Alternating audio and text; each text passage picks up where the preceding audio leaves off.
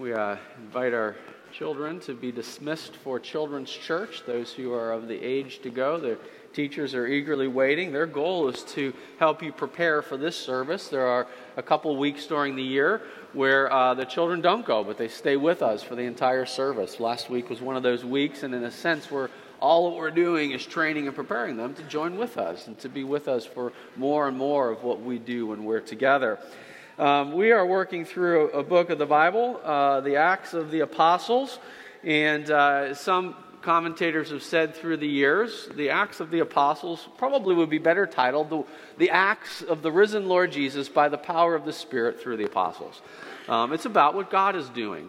Uh, we see that uh, particularly uh, in power today is uh, the Apostle Paul and his team of helpers are together on a boat um, that goes through perilous waters, and yet God shows his power and his presence in the midst of it. Uh, we too are people often on uh, perilous waters, and we see the hope and the promise of God's steadying presence as we face the storms of life. Now, of course, we're not in the exact same position as the Apostle Paul. He was an apostle. God was speaking to him and using him for specific purposes. Um, we've known throughout the book of Acts that Paul is going to end up in Rome. God had promised that would happen. But we've noticed the whole way along that the circumstances of how he gets there are not what we would expect. Uh, it's anything but smooth sailing, and it's been that way for several chapters now. It gets uh, is a really vivid story of a storm at sea, and everyone narrowly escapes. And yet Luke tells it from the perspective of knowing that God is at work. I'm going to uh, begin by reading uh, chapter 27, verse 1. We'll skip ahead a little bit just to try to shorten what's otherwise long reading, but the story is a unit and there's really no other way to do it. So we'll read the story together, and hopefully, as we read it, you'll hear the, the throbbing action of this, uh, this uh, great story. Acts chapter 27, verse 1. And then, and when it was decided that we should sail for Italy, they delivered Paul and some other prisoners to a centurion of the Augustan cohort named Julius. And we skip a couple verses in which their, their journey is delayed on, on various stages, and they end up sailing later in the year than anyone would really want to sail on the Mediterranean. Verse 9. Since much, much time had passed and the voyage was now dangerous because even the fast was already over, Paul advised them, saying, Sirs, I perceive that the voyage will be with injury and much loss, not only of the cargo and the ship, but also of our lives. But the centurion paid more attention to the pilot and to the owner of the ship than to what Paul said. And because the harbor was not suitable to spend the winter in, the majority decided to put out to sea from there on the chance that somehow they could reach Phoenix, a harbor of Crete facing both southwest and northwest, and spend the winter there.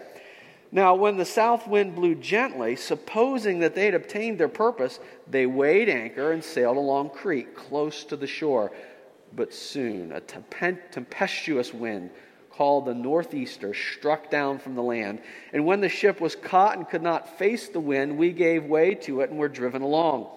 Running under the lee of a small island called Cauda, we managed with difficulty to secure the ship's boat after hosting it up, they used supports to undergird the ship. Then, fearing that they would run aground on the Syrtis, they lowered the gear and thus were driven along. Since we were violently storm tossed, they began the next day to jettison the cargo. And on the third day, they threw the ship's tackle overboard with their own hands. When neither sun nor stars appeared for many days, and no small tempest lay on us, all hope of our being saved was at last abandoned. Since they had been without food for a long time, Paul stood up among them and said, Men, you should have listened to me and not have set sail from Crete and incurred this injury and loss. Yet now I urge you to take heart, for there will be no loss of life among you, but only of the ship. For this very night there stood before me an angel of the Lord to whom I belong and whom I worship. And he said, Do not be afraid, Paul. You must stand before Caesar. And behold, Paul has granted you all those who sail with you. So take heart, men, for I have faith in God that it will be exactly as I have been told. But we must run aground on some island. When the fourteenth night had come, as we were being driven across the Adriatic Sea, about midnight, the sailors suspected that they were nearing land. So they took a sounding and found 20 fathoms. A little further on, they took a sounding again and found 15 fathoms. In fearing that we might run on the rocks, they let down four anchors from the stern and prayed for day to come. And as the sailors were seeking to escape from the ship and had lowered the ship's boat into the sea under the pretense of laying out anchors from the bow, Paul said to the centurion and the soldiers, Unless these men stay in the ship, we cannot be saved. Then the soldiers cut away the ropes of the ship's boat and let it go. As day was about to dawn, Paul urged them all to take some food, saying, Today is the fourteenth day that you have continued in suspense and without food, having taken nothing. Therefore, I urge you to take some food, for it will give you strength, for not a hair is to perish from the head of any of you. And when he had said these things, he took bread, and giving thanks to God in the presence of all, he broke it and began to eat. Then they all were encouraged and ate some food themselves. We were in all 276 persons in the ship. And when they had eaten enough, they lightened the ship, throwing out the wheat into the sea. Now, when it was day, they did not recognize the land, but they noticed a bay with a beach on which they planned, if possible, to run the ship ashore. So they cast off the anchors and left them in the sea, at the same time loosening the ropes that tied the rudders. Then, hoisting the foresail to the wind, they made for the beach. But striking a reef, they ran the vessel aground. The bow struck the remaining uh, struck and remained immovable, and the stern was being broken up by the surf. The soldiers' plan was to kill the prisoners, lest any should swim away and escape. But the centurion, wishing to save Paul, kept them from carrying out their plan. He ordered those who could swim to, to, to jump overboard first and make for land and the rest on planks or on pieces of the ship. And so it was that all were brought safely to land. This is the word of the Lord. In 1960, the Pittsburgh Pirates were having a good season. It is the first good season in a while. They'd had a little bit of an upturn to the end of the 50s, but the 50s were bad for baseball at times. The Pittsburgh Pirates finished 50 games under 500. The uh, voice of the Pirates at that time was Bob Prince. He was as famous as anyone could be in Pittsburgh. Baseball was the national pastime, and it was said that if you lived in Pittsburgh and walked one of the streets in a neighborhood, you could listen to the entire Pirates game as you walked along because every house would be playing and Bob Prince's voice would be coming out into the street. During that season, the Pirates were a scrappy team. They had young emerging stars, and they often won close games. People spoke of them as the battling Bucs. And at the end of a close win, Bob Prince was famous for giving his end of game call with great exuberance. He would say, we had them all the way. He was replaced later by Lanny Frattare, who gave his famous end game call that I knew growing up. He would say after a win, perhaps a close win, there was no doubt about it. The sayings, I believe, had a certain irony to them. There was nearly always a doubt about it when the Pirates won a game. And to say in 1960 or even in later years that we had them all the way was certainly a sort of over exuberance. I, I, think said, I believe, with a sort of a wink and a nod that, you know, we were rooting for our team, but we were always hanging on by our fingernails. As I read this passage today, those voices echoed in my head. It was, after all, by their fingernails that they made it through. On, on, one perspective, as we look at it, Luke's been telling us all along that God is actually in control. There's a divine providence at work. He has promised something specific. Paul will make it to Rome. Uh, this was given to Paul uh, by a vision. Uh, we think an angelic vision where Jesus communicated to him the promise that he would one day stand in Rome. This happened at the very beginning of this part of the book in uh, uh, Acts chapter I'll need to look at the, uh, the reference here is 21 or, or 22. In Acts chapter 23, Paul has been arrested. He's in prison, and it's, the text says, The Lord stood by him that night and assured him and said, You will make it to Rome. This promise is reaffirmed in our text again today. In verses 22 and 24, Paul stands up and says to the people, God has promised to me I'm going to make it to Rome, and He's reaffirmed that promise. And He has guaranteed that you will be with me and you'll survive, even if we lose the ship, and we are going to do that. And so there is a sense as we read the passage that there's this sort of divine perspective that we know as the reader, God's at work, and there will be a, uh, a victory in the end. There will be salvation, literally, for the people on the boat. And yet, from a human perspective, for those who were along for the ride, it must have seemed anything but certain. I mean, there were some really narrow misses, and it says specifically at one point, they gave up all hope. They were throwing everything overboard. Even the sailors are praying desperately. And later, the sailors try to escape from the ship. They're going to go off uh, perhaps on a rowboat and make it on their own. When this is happening, you know things are going badly when the sailors are trying to go overboard. And yet, as Luke concludes this section, he concludes the story with this, this verse that just sort of struck me as maybe, maybe I'm reading too much into it. I, I heard that sort of playful, playful perspective in which he says, And so it was that all were brought safely to land. I can hear perhaps Luke saying as he sits on the beach with the wreckage of the boat and the bedraggled crew around him saying, You know, God had us all the way. And they must have said, Well, I'm glad you knew that. Seemed anything but certain to me.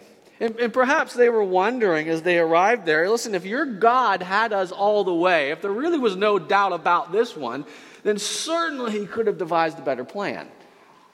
Right? We've been, I've been reflecting on that throughout the series. We know God told Paul, You will arrive in Rome. In a sense, that's the culmination of the book of Acts, where Jesus told them in the beginning, You're going to go to the ends of the earth. So Paul is going to arrive at the heart of the greatest empire. And we end the book with Paul speaking freely, giving witness as a faithful apostle. He's, in a sense, arrived. But the journey is anything but a straight line, it's anything but smooth sailing. And maybe even Paul at some point along the way, maybe even Paul sitting on the beach, and he's, he's been a, a rock in this story. Did you, did you hear that? I mean, Paul was the, encouraging everyone with great confidence, but maybe even Paul sitting on the beach after the boat wreck said, You know, Lord, there, there must have been an easier way. Did, did the plan have to go through this? And yet it did the God who had them all the way is caring for them even in the storms. It's that idea I want to hold on to as we think about this passage today.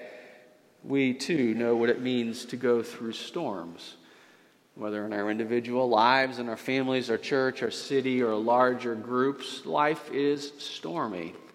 Jesus told his disciples, In this world you will have trouble, but take heart, I've overcome the world. The lesson I want to hold on today has found echoes in this entire section of Acts, but it's simply the reminder that God doesn't promise to save us from all storms, but He promises to save us in and through the storms. We see this found so many places in the Bible. We can speak this with great confidence. We have in our additional, re, uh, additional scriptures a reading from the book of Isaiah. It was our call to worship last week, in which God says, I will save you when you walk through the fires, and you will not be burned. And the waves will not overcome you. And as we read that, we think, but God's telling me I will go through fires. Perhaps the greatest comforting psalm of all down through the ages is what we call the 23rd Psalm.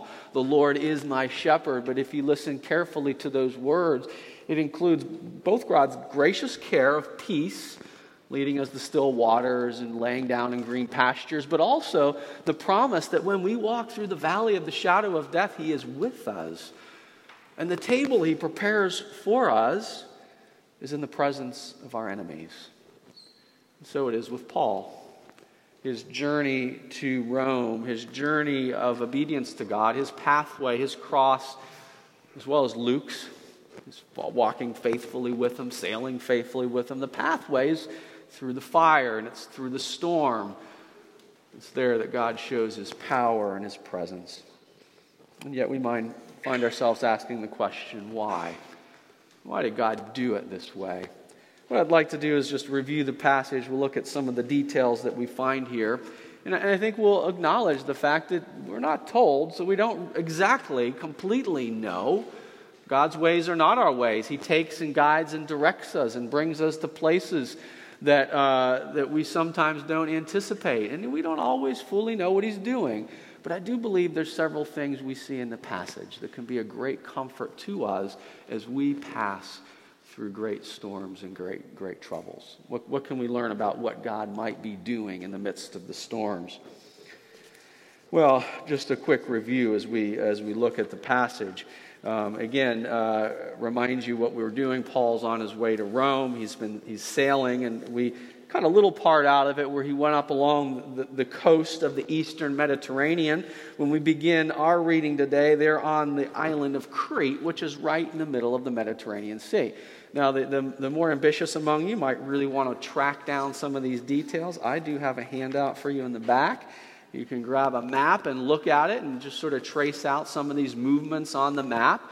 But the, the long and short of it is, they, they begin this reading today on the island of Crete. They're on the southern part of the island. They're safe, but the harbor isn't good. Uh, and so uh, they're all debating what to do. Paul says he has an understanding that they, they really shouldn't try to go any further.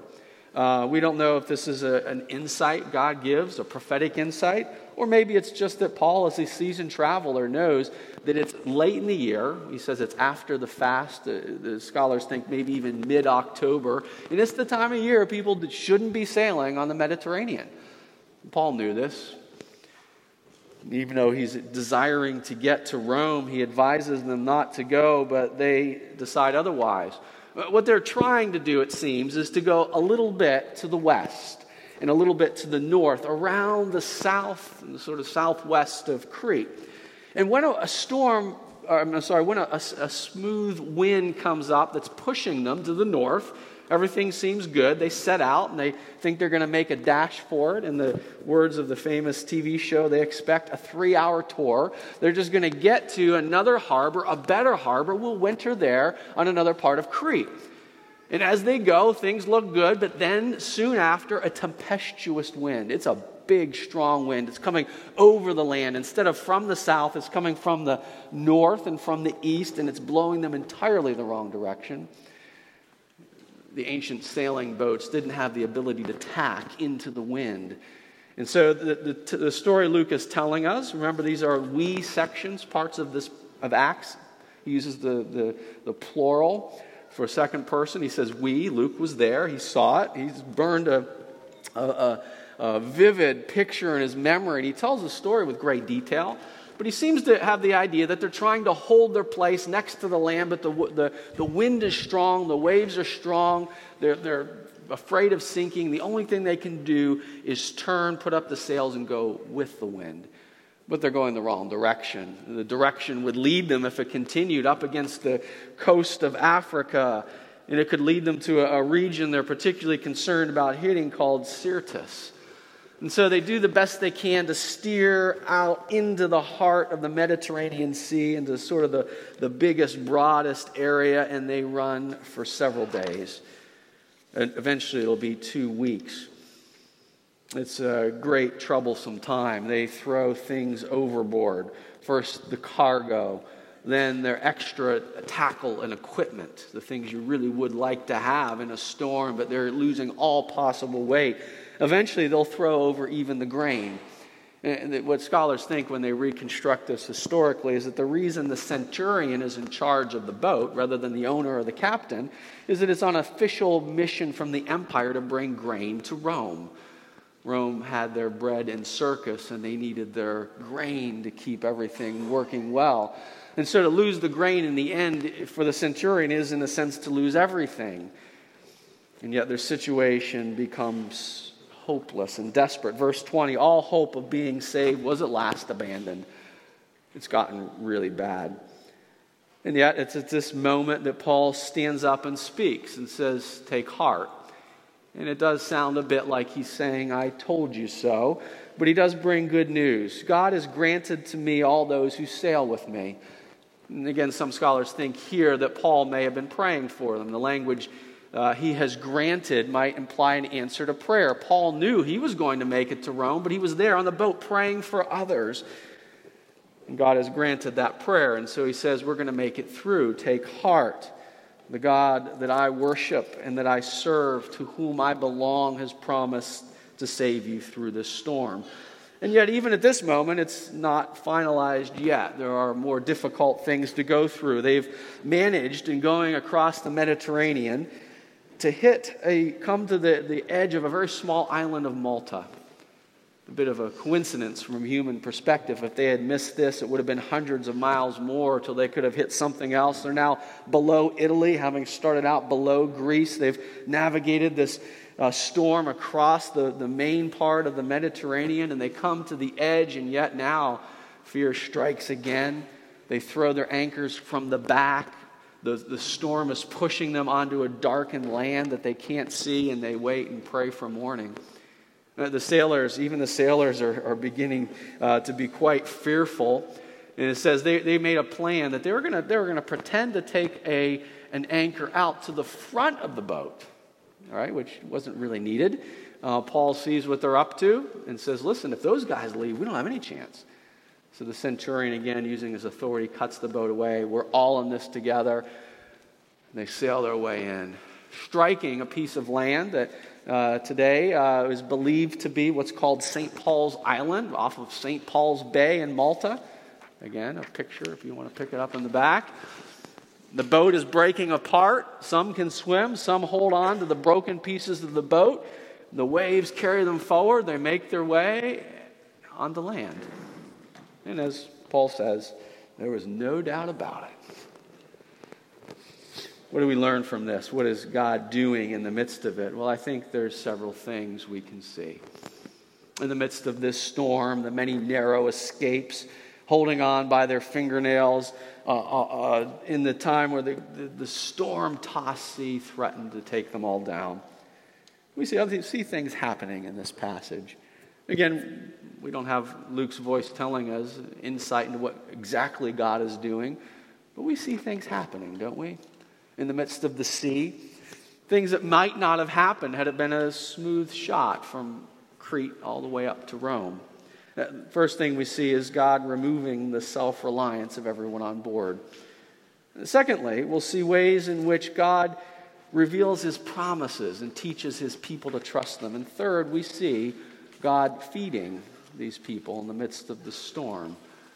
A reminder that He too feeds us in the midst of our storms. Let me just look at these three, in a sense, three applications of the passage. First of all, God removes our self reliance in the midst of the storms. It's, I think it's important to recognize in the beginning, no one wanted to listen to Paul. On one hand, we're not exactly surprised. He was a prisoner. He was a prisoner, uh, a religious leader of a, of a somewhat obscure religious group in the Roman Empire. And yet we know, reading the story with Luke, that Paul is God's ambassador and guided by God. He's the person you would want to listen to. In the beginning, they don't want his advice. By the end, the centurion doesn't want to lose him. His perspective on Paul has changed. In between, the centurion, the owner, the captain, the sailors, the crew lose everything. Verse 18, they jettison the cargo overboard. Verse 19, they throw away the tackle. Verse 20, all hope of being saved was at last abandoned. In verse 38, here at the very edge of an island, but in the, in the darkness of storms breaking upon the beach, they throw even the wheat into the sea. finally, the boat itself runs aground and breaks up. They lose it all. And yet, in the midst of it, God is revealing himself. He's revealing himself through the storms as the one who saves. When all other means of self reliance are gone, when all other means of control are gone, it's God showing himself as the God who knows, who cares, who's active, who is alive and present in the world and is worthy of our worship. Paul makes this point clear. Verse 23, he introduces his prophetic word by saying, The angel of the God to whom I belong and whom I worship. Now, we know the sailors would have prayed, they would have believed in God's, and that fateful last night before they crashed onto the beach, it says they were all praying. They, were, they believed in God's, but here, Paul is revealing the one true God in the midst of the storms, in the midst of their self reliance being thrown overboard. And Paul urges them to take heart. He says, The God I have faith in will cause it to be exactly as I have told you. Those sailors waking up on the beach with perhaps the sun shining the next day and the wreckage of their, of their boat on the beach and their wheat floating off in the ocean they would have known who it was that saved them. They would have seen clearly when all hope had been gone. Are there are ways in which God is stripping away your self reliance in the storms of your life? When I look at my life, I can see that ha- having happened and happening still. I look at my own moment of conversion, coming to faith, surrendering before the Lord Jesus, and it followed close on the heels of God stripping away painfully all of my self reliance. And I find the ongoing process of life is one in which God regularly puts me in places completely beyond my control. In ministry, in family, in life, we find ourselves in relationships with people we don't know how to help, and with situations we don't know how to resolve. And if we're not thinking clearly, we may find ourselves trying to misapply God's promises. We're saying, God, you're supposed to be in charge, you're supposed to be present. Why am I in the storm?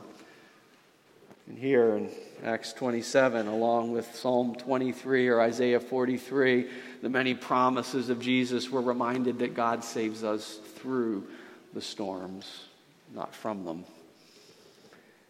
Let me ask you also to consider today as we think about it whether it's possible that you are in your life avoiding the hard thing God's calling you to do because it seems risky or hard.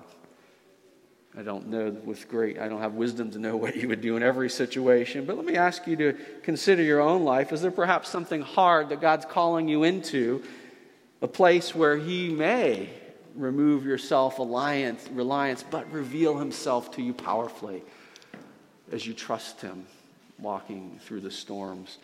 faithful into what he calls you.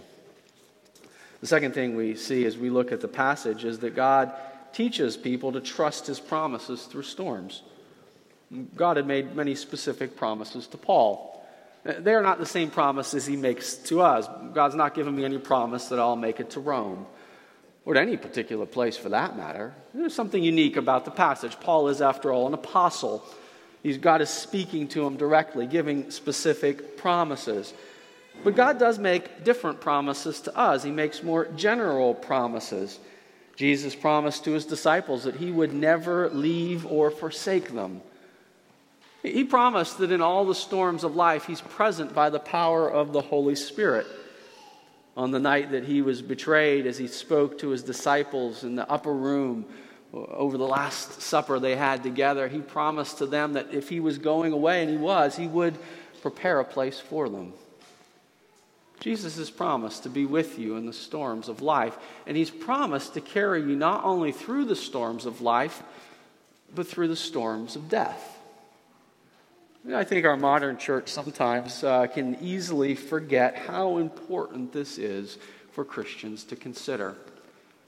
The, the, Christian life is not only the story of God leading us through hard times here and now, but it is built on the promise that though death looms ahead for all of us, that great dark storm, the un, uh, invisible unknown from a human perspective that we all will sail through, unless the Lord intervenes in history before our death, that great storm lies ahead for all of us. Down through the ages, the Christian church has always had this sense very vividly before them. I think it's easier for us to forget. We tend to be age segregated, we lose sight of older people, and on the whole, our society does a pretty good job of shielding us from death. Throughout the history of the church, many Christians read this passage and they thought first and foremost about life as a storm and death is a great and final darkness. Uh, this was vivid for me over the last week, and perhaps the reason I'm reminded is that my last week was spent walking through the storm of life with my mother and her sister as her sister took a turn for the worse, entered hospice, and died last Saturday. I spent more time than normal thinking about death, sitting at the bedside of an aunt that I knew but didn't know well enough. I was reminded what's often said that while living is hard, dying can often be quite hard as well.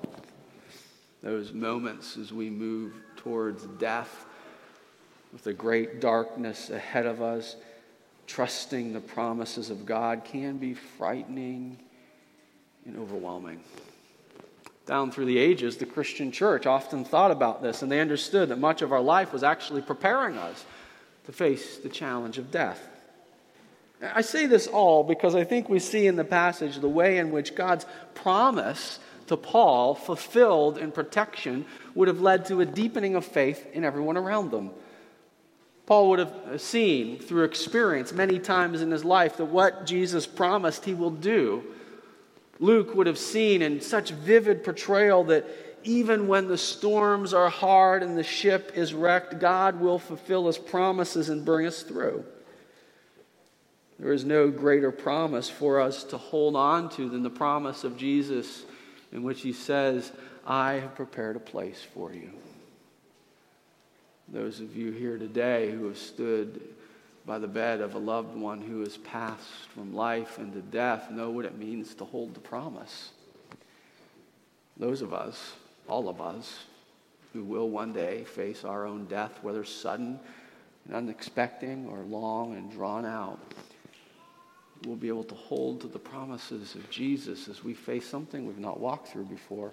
And if Jesus can take you through the storms of life, can't you, in fact, trust Him for what lies beyond that?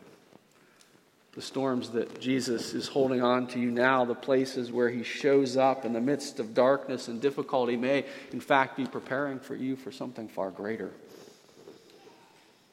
Third and finally, and I think particularly important today, we see that God shows us that He can feed us in the storm now. Not only does God strip away our self reliance and show us how much we are dependent, not only does God teach us to trust Him and prepare us for great moments of trusting in the future at the end of our lives, but God shows us He meets us here now. God gave to Paul a fresh reminder, a fresh token of His presence as He spoke to him in a vision, reminding him, I will care for you. God meets us too in his word. As we come to it again and again, we hear his promises and they can become vivid for us. But God meets us not only in the word, he meets us in the sacraments. On the first day, Sunday of every month, we gather here and close our worship together by eating this meal, the Lord's table a reminder that God indeed can prepare a table for us in the presence of our enemies. In verse 35, many scholars see in the words that Luke uses echoes of the way he described communion throughout the book. Now, I'm not convinced that Luke's trying to tell us that Paul had a communion service on the boat. But I want you to listen to the words and hear the echoes and feel the power of the moment. Verse 35 Paul took bread and giving thanks to God in the midst of all, he broke it and began to eat. And it says they were greatly comforted and nourished. Now, the, the real present meaning of it all for this moment in the book is that they needed to eat. If they had been able to snatch a few bites here and there over two weeks, it was not possible to prepare a meal on the stormy sea. But here, anchored right off the edge of the island, Paul says, Eat something, you'll need your strength. You're going to be swimming. The verse says next, they were encouraged. Paul's example before them, eating with them, I would like to think his calm presence, his commitment to the daily practices of life gave them great courage and they were nourished. I'm not convinced this is a communion service on the boat, but I think it works in reverse. It's this picture of eating in the midst of the storm that really informs us of what we do here when we come to this table. The table that Jesus prepares for us in the presence of our enemies. The table that he prepares for us, to care for us as he walks with us through the valley of the shadows and the storms of life. Jesus promises to feed us. We believe that as we come together to this table, Jesus is present by the power of his Spirit. The bread that you take, the cup that you drink, they'll be small. They won't give you much nutritional value. But in them, as we take them by faith, Jesus makes himself known to us. We see here in this very physical and tangible picture of eating and drinking a reminder of just how close Jesus promises to be with us. Friends, you are not alone. Even though God may be doing the hard work of stripping away your self reliance, He may be teaching you hard lessons, showing up in the midst of painful circumstances, you are not alone.